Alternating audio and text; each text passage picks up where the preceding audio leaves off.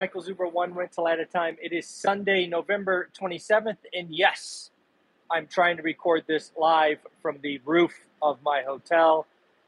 Looks like we got some rain clouds coming in. So again, Sunday, November twenty-seventh, and these are the five things that you need to know about the daily financial news. First and foremost, we have to talk about the week ahead. A lot of important things are happening, uh, so let's talk about them. On Monday, we have James Bullard, Fed president, who famously two weeks ago talked about Fed funds going to seven percent. So he's going to be talking on Monday. So let's be warned that he is likely going to continue to be a hawk, negative. I suspect that the Fed is uh, does not like to see where the markets are going.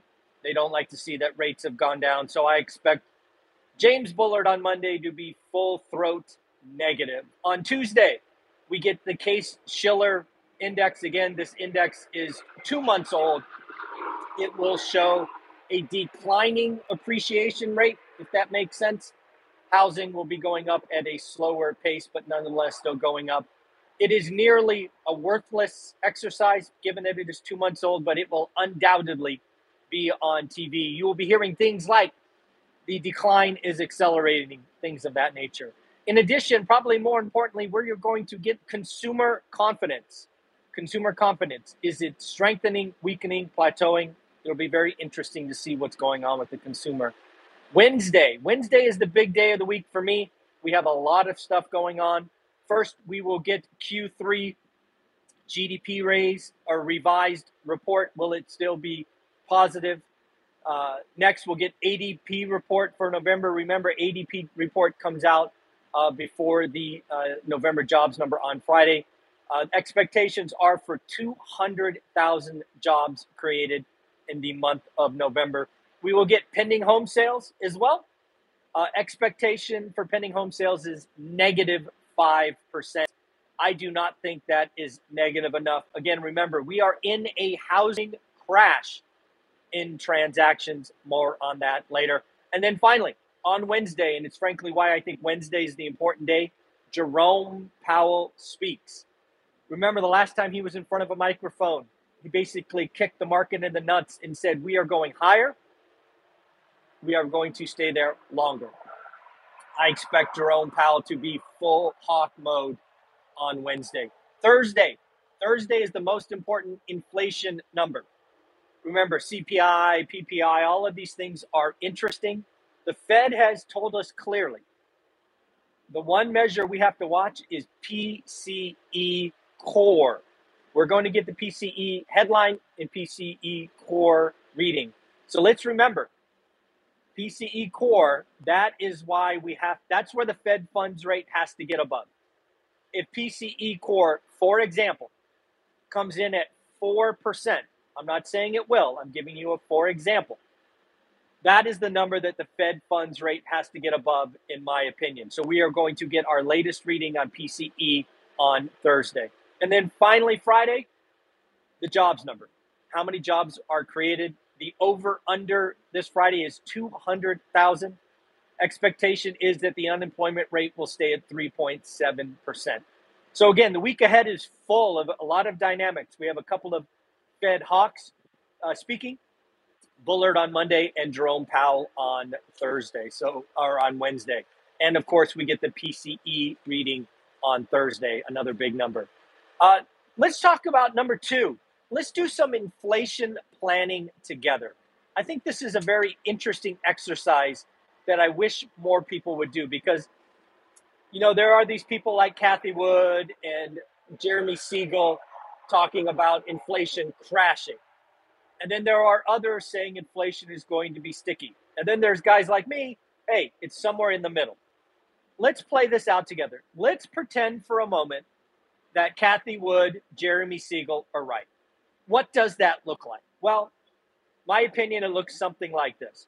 Inflation crashes to five point five percent by March. It goes to four percent by May. Let's say that happens. What does the federal funds rate, what does the ten-year rate, and what does mortgage look like if Cathie and Jeremy are correct? Well, first, if inflation is falling at that rate, the Fed funds probably doesn't have to get more than four and a half, right? They will be sufficiently restrictive very quickly, probably as soon as February. So if inflation is coming down at an accelerated rate, the Fed could be done in February. All right, Fed funds four and a half. What is the ten-year note? I don't know, five eight, five nine. Where's the thirty-year mortgage? Probably somewhere in the sixes, maybe low sevens. But the key is we have seen the high mortgage rate, right? That is over. That is in the rearview mirror. Now, let's flip it over. Let's assume inflation is sticky. It is structural. Let's say that inflation stays above six percent all the way until May. Remember, scenario one, it was four percent. Scenario two, it is still at six percent. Well, folks, we are going to get um, Bernanke. We're going to get a quarter point raise every meeting, maybe even a half.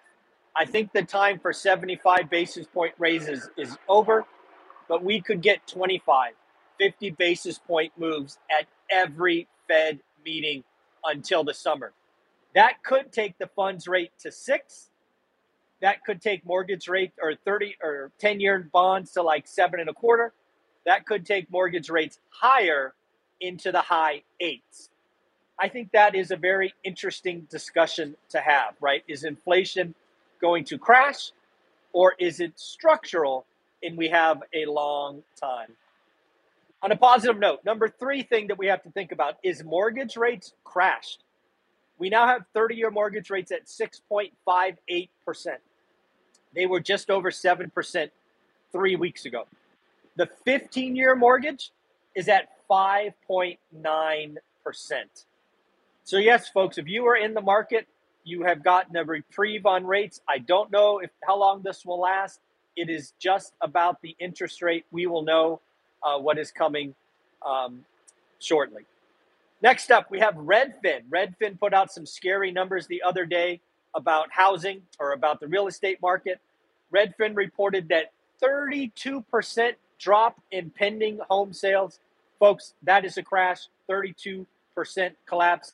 seventeen point nine percent of contracts that were in escrow canceled, roughly sixty thousand. And then finally, number five, we have uh, Goldman Sachs. Goldman Sachs is out with a revised housing prediction. Goldman Sachs is talking about how housing is going to be, wait for it, flat for twenty twenty-three. They were basically saying interest rate lock-in, what I call supply destruction, is going to hold.